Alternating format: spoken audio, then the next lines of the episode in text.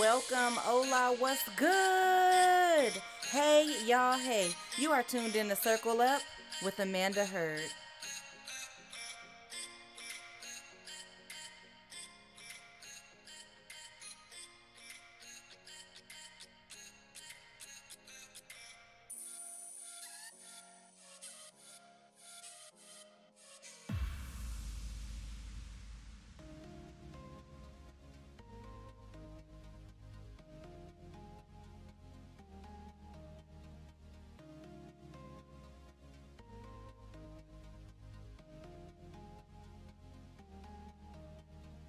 What's up? What's up? What's up, everybody? Hey, y'all. Hey. So, today's moment of encouragement, we are going to deal with the topic of obedience.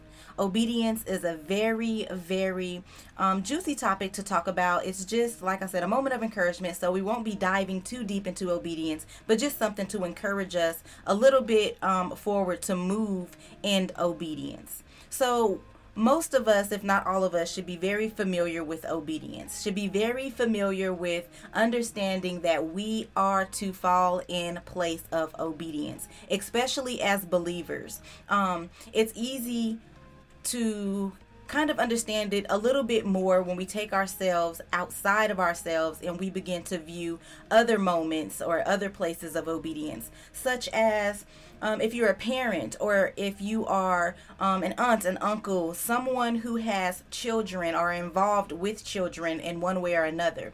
When we speak to the children, we expect them to move or submit according to what we have asked them to do. When they don't, we consider them to be disobedient. When they don't, we consider them to be um, just rude and rebellious. We we consider them to be out of line. And in that same manner, when God begins to speak to us or when God has been speaking to us for quite some time and we don't hearken or we don't um, take heed to what he is telling us the same thing we are positioning ourselves in a place of disobedience. And that is just not a place that we want to find ourselves in ever. It's not a comfortable place.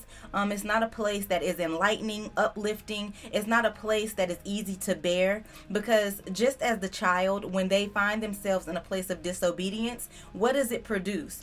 It produces trouble. That means consequence is on its way. That means they're going to have to pay for the act that they um, are acting in. And so, if the child decides to not listen to you, then depending on what you ask them to do, or depending on, you know, what you encourage them or what you directed them to do, is how you a lot of times equate how you're going to respond back to them when they're in need of something, or respond back to them for just the simple lack of obedience. And so, in that same way, um, the Lord is not like us. So, no, He's not going to do tick for tack. However, when we move in obedience, it opens the door for opportunity. But when we move in disobedience, then in that case, it's like we're missing out or closing doors on our blessings. And so, not to weigh um, an exact weight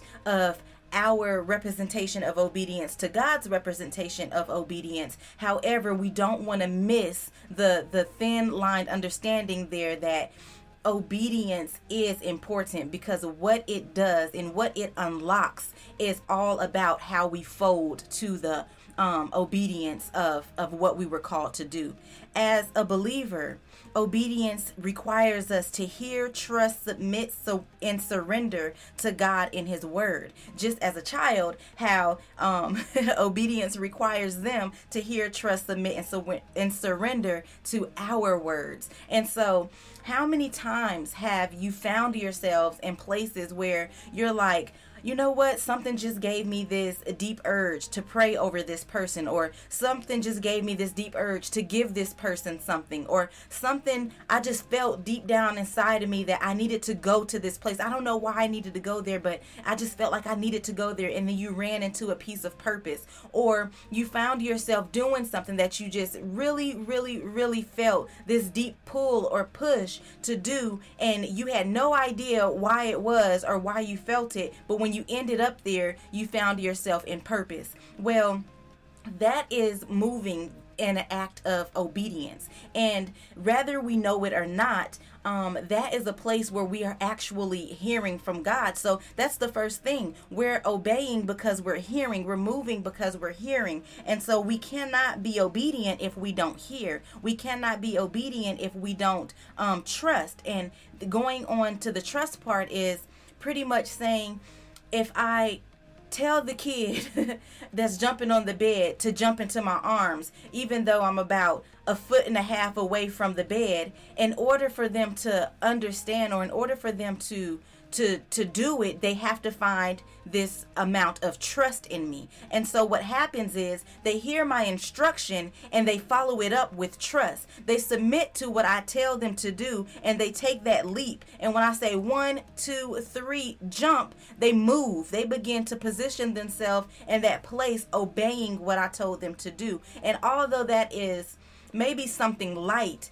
it can also be transferred to something just as light as that um, in our spiritual ways. And what I mean by that is simply like I was saying, when we get those urges to go do certain things, or when we get those deep pulls to go say something or speak or share something with someone, that can be something light. But when we move in it, we have to understand what we're doing. We're trusting in what the Lord has unctioned us to do. We're submitting what we want to do according to what we feel. So we're submitting to the Holy Spirit. We're surrendering our way to God's way. And when we do that, what we're doing is unlocking opportunities. We're unlocking doors of blessings. We're unlocking things that we just can't even imagine or expect sometimes and i'm not telling you to move on obedience to receive blessing but i'm saying we should move as believers in obedience because of our love our motivation should always be done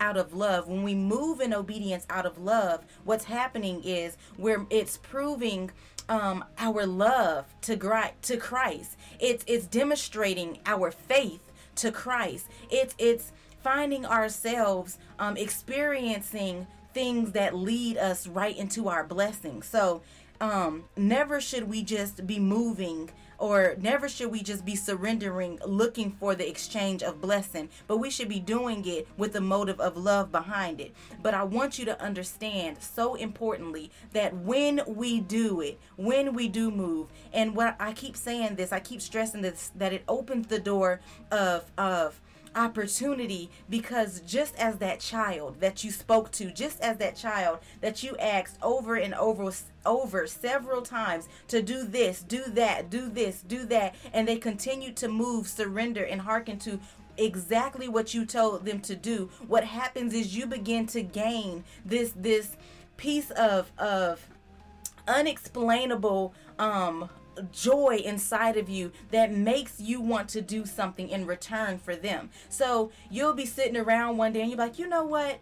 So and so has been keeping their room clean. So and so, every time I call them to cut the lawn or call them to, you know, do this or do that, they're always moving. They're always quickening themselves to move on on my word, on my accounts. So you know what? Today I'm just gonna send them some lunch money to go treat themselves to some sushi, or I'm just going to, you know, what take this weekend off and we're gonna just gonna go and you know have fun at a water park this weekend, or I'm just gonna do this, that, and the third X, Y, and Z. We always begin begin to make room for that person to enjoy the the positioning of their obedience, to enjoy the treasures that was connected to their obedience. And so, likewise, I feel as if the Lord does those very same things for us. If you read deep in the Old Testament, all the way up into the New Testament, every time an act of obedience was put to play, there was a blessing that was connected to it. There was something that opened up a door of opportunity that was connected to it. And what I mean by these places or things of opportunity is a thing that an opportunity of learning, an opportunity an opportunity of growth, an opportunity of deliverance, an opportunity of healing. There was always an opportunity that was connected to that very obedient move. And so I just encourage you today to be obedient. Be obedient. Follow the will of God. Be obedient. Love on Christ.